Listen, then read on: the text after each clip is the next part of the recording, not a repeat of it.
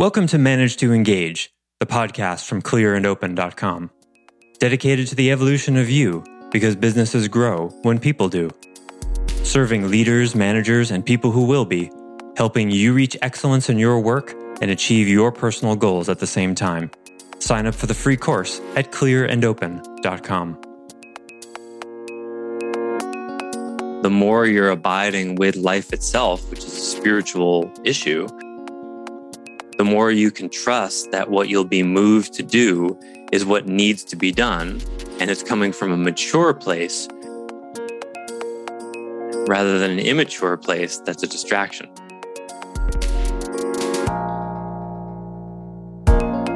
Hi, it's Joseph, and thanks for tuning in to Manage to Engage, the podcast from Clear and Open. In the coming weeks, we're going to start talking about what marketing really is and why most people have it, well, completely wrong. But before we get to that, it's important to understand why we sometimes find it difficult to get our most important work done.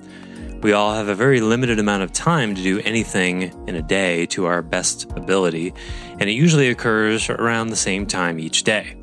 When we fill those critical, precious hours with meaningless tasks, it's no wonder why we find it difficult to get our focused, more trying work done during those non optimal hours. It's important to find a balance between what you are moved to do and what is most important to do. This is part of the art of living. And I'm excited to announce my next course just began June 23rd, 2022. Yes, it is still 2022. It's been a long one, I know. There's still time to join the course, and it's called Light and Shadow Themes from Strategy to Soul. I'm very excited about this course as it's been years in the making. I'm going to teach a unique model I've worked on for some time now. It's based on a bold assertion that human beings only have eight different problems at the core, and I've been using this model to coach people and train coaches with powerful results. When you can diagnose these core problems in yourself and others, you're working at a deep soul level that reveals how superficial most work is without it. If you parent, manage, or mentor, this course is for you, but it certainly can and will help anyone with a curiosity about themselves and a hunger to evolve. Light and Shadow Themes began June 23rd. Again, still time to join. It runs an hour per week for 11 weeks. I'd love to have you join us. For more info, please go to clearandopen.com slash themes. Again, clearandopen.com slash themes. Thanks so much for listening. Let's start the show.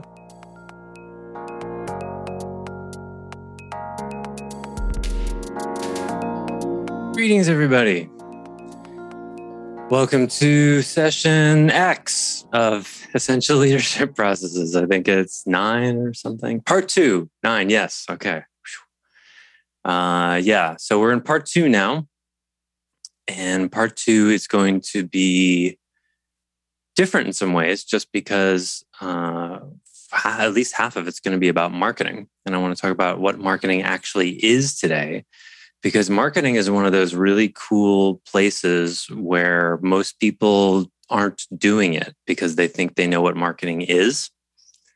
And there's a very powerful distinction that we'll talk about today about what marketing actually is, which will reveal how most people aren't doing it. But before we get into that, and we're going to spend, I think, four, maybe more one, two, three, four, five, six sessions possibly on marketing. Uh, I didn't originally plan for that, but as I started to develop the material for it, I saw, oh, we're going to need more space. And then I realized it actually worked. So we have the space. Because uh, in the essential leadership processes, uh, the you know the original it was called State of the Business Owner. It was a study we did when I was uh, working at eMyth um, surveying that tens of thousands of business owners to see what made their businesses work. What the we were trying to find out what tools were they using and what influence did it have on revenue, profitability, growth, et cetera. And the markers were in quote ideal customer profile and marketing metrics. Those were the things that came up. And so I put those on the list But unlike vision or org chart, there's far more to it. So, in other words, for example, in order to have marketing metrics, you have to have all sorts of other stuff in place, uh, as opposed to a vision, which you can have and not have a bunch of other stuff in place. In other words, marketing metrics are derivative, uh, and an ideal customer profile less so. But um, yeah, in between the two is just about everything in marketing, as you'll see. So hopefully it'll be a new way of looking at marketing for you that I think makes it far more interesting because when you think of marketing in the traditional way, either you find it interesting or you hate it. Most people don't like marketing uh, and they don't like marketing because they don't understand it. That's the premise I'm going to offer. That uh, just like I say, you can fall in love with budgeting, which we're going to get to in this part in part two. You can fall in love with budgeting when you really see what it is. You can fall in love with marketing too when you really see what it is. Hint, you don't have to like advertising at all. Uh, but before we jump into that uh, today, questions, any hangovers about anything heretofore in the course? Anything from part one? It's kind of fun. I've never done a course with two parts. So, in volume two, any questions from volume one of this course? I'm still playing catch up. I'm uh, on values and uh, the KSIs. So I'm going to try to gun it. Good. Keep at it. It's it's important. And notice how what's is is what's getting in the way time? I had some acute overwhelm. I've been pressing pants for the last two or three weeks, and oh, I also that's I finally shook that monkey off my back. So that's over. I also had budgeted the time to do this course late at night after my kids go to bed, and I'm finding that's not sustainable. So I'm scheduling time during the week. So I'm yeah. when when I worked at eMyth, one of our sort of holy systems, if you will, was what we called the hour a day. And the in the very beginning, we would ask people to commit to one hour every day of what we called strategic work, high level work. And uh, one of the sort of corollaries to that was you should schedule it during the busiest part of your day. Because what people would do is things like instead of an hour a day, they would negotiate and be like, all right, well, how about five hours on Sunday? Or uh, as you said, yeah, I'm going to do, I'm going to spend time considering my deepest values right before bed when I'm exhausted and have nothing I've been in a routine.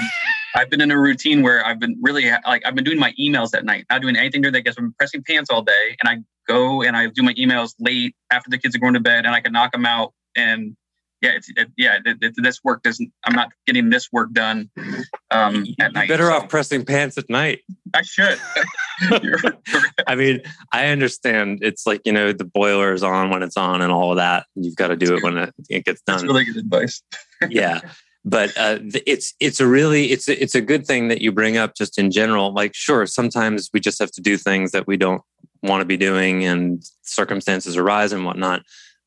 but it's really important to realize that we tend to look at time as like as if all the hours are the same and they're not at all you know?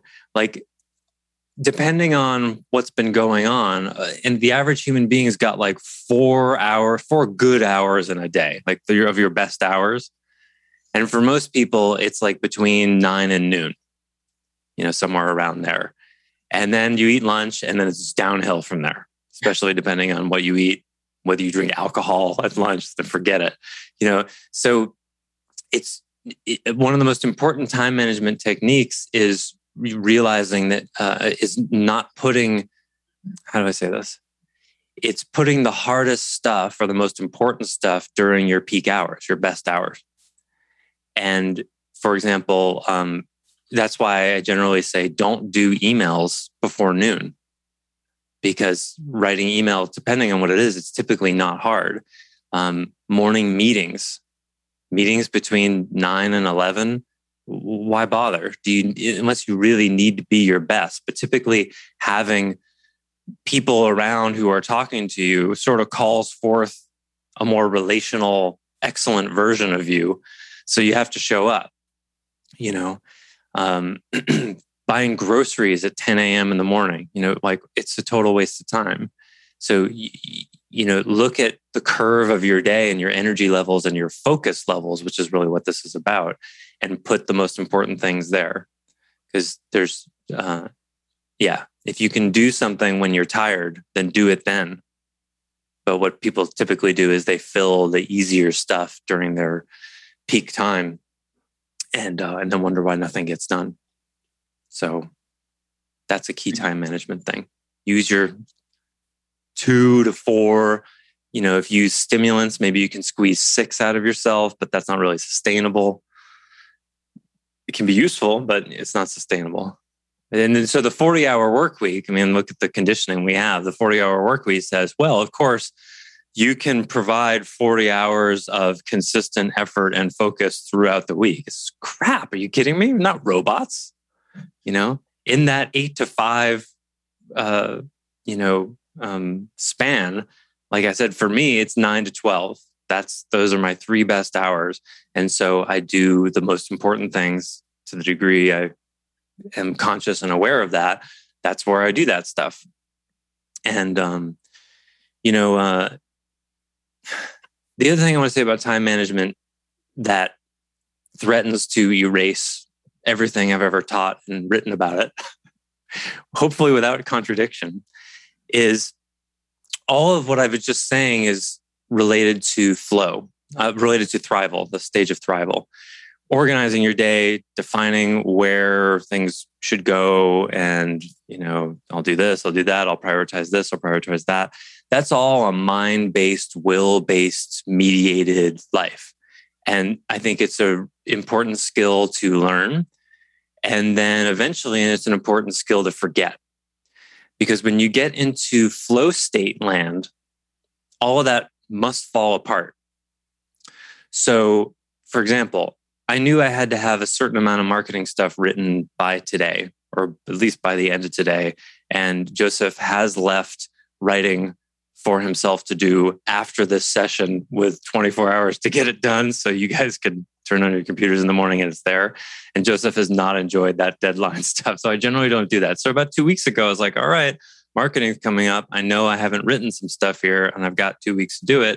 And it's coming closer and it's coming closer. And I'm like, all right, I've got time. I've got time. And then this last weekend, I was looking at um, my weekend and I was like, well, it might be nice just to spend a day writing because I like to write sometimes on days where I haven't met with people because it's a very different consciousness thing and I can just focus and write. And I felt an upwelling. It was like, well, it's Sunday, you know, it's gorgeous. The weather here is really nice in August and September. I should just go to the beach or something. And and I just felt an upwelling of creativity and excitement about writing. And it didn't matter that I was writing about business for some reason. I was like, really? This is a creative spark about writing business stuff? That's weird. Uh, okay.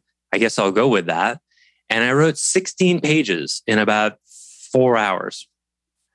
Um, you will find plenty of typos probably because it's a first draft. But you know what? Too bad. I don't care. The point is, uh, let me know if you find them. That's fine. The point is that, like, from a, a will based, mind based perspective, that was not like, okay, I'm going to break these three tools down into these parts. I'm going to do this part on this day and this part on that day. It just was alive and creatively inspired. And the problem with a lot of time management teaching is it's organized in a way that has nothing to do with that. So there's the, um, it, let's say there's a yin and a yang to it. The yang is know when your best hours are during the day and use that as a structure and be clear and um, you know close the door and all those time management techniques a lot of them are in my course clear workspace open mind. And forget all of that what are you moved to do right now? You see if you're only doing what you're moved to do right now you run the risk of being completely irresponsible. You just do what is in front of you like a kid you know like a five year old but if you try to over structure, if you only ever structure things and you don't pay attention to what you're moved to do, well, then you're not a human being. You're trying to be a robot and you're not. In other words, you can't program yourself. You can spend years trying to make your day go exactly how you plan it, and you will never succeed. So there's it, there has to be a balance there, and that's the art of living. You know how how to balance what you're moved to do with what's important to do, uh, and that has to do with just ultimately it comes down to being in the flow because the, the more you're abiding with life itself, which is a spiritual issue, the more you can trust that what you'll be moved to do is what needs to be done. And it's coming from a mature place rather than an immature place that's a distraction, right? Because if you tell a thousand people, well, just do whatever you feel like doing, most of them will end up on the couch eating potato chips, watching TV. you know, well, this is what I feel like doing. No, no, no, no, that's not what I mean. I mean, like what you feel like soulfully deeper, not what you feel like doing, what you feel is appropriate to do. And that's different. But if you can't access that, then you need all sorts of structure and guidance and a supervisor, you see. So, all that to say is just grow up and wake up, and then you'll do what you need to do, and it'll be fine. How's that for confusing? Made sense, right? Okay. Thanks for listening to Manage to Engage, the Clear and Open podcast.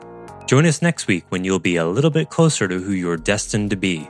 Until then, know that Clear and Open is dedicated to the evolution of you because businesses grow when people do. If you want to help the show grow, I'd appreciate you leaving a rating and review on iTunes. All you have to do is open the Apple Podcasts app, view the full description of the episode, and click the link to leave a rating and review or you can go to clearandopen.com slash review and it will bring you to the right place. If you're looking for more support on your journey, head over to clearandopen.com for even more tools, articles, and free resources. Thanks so much for listening. Bye for now.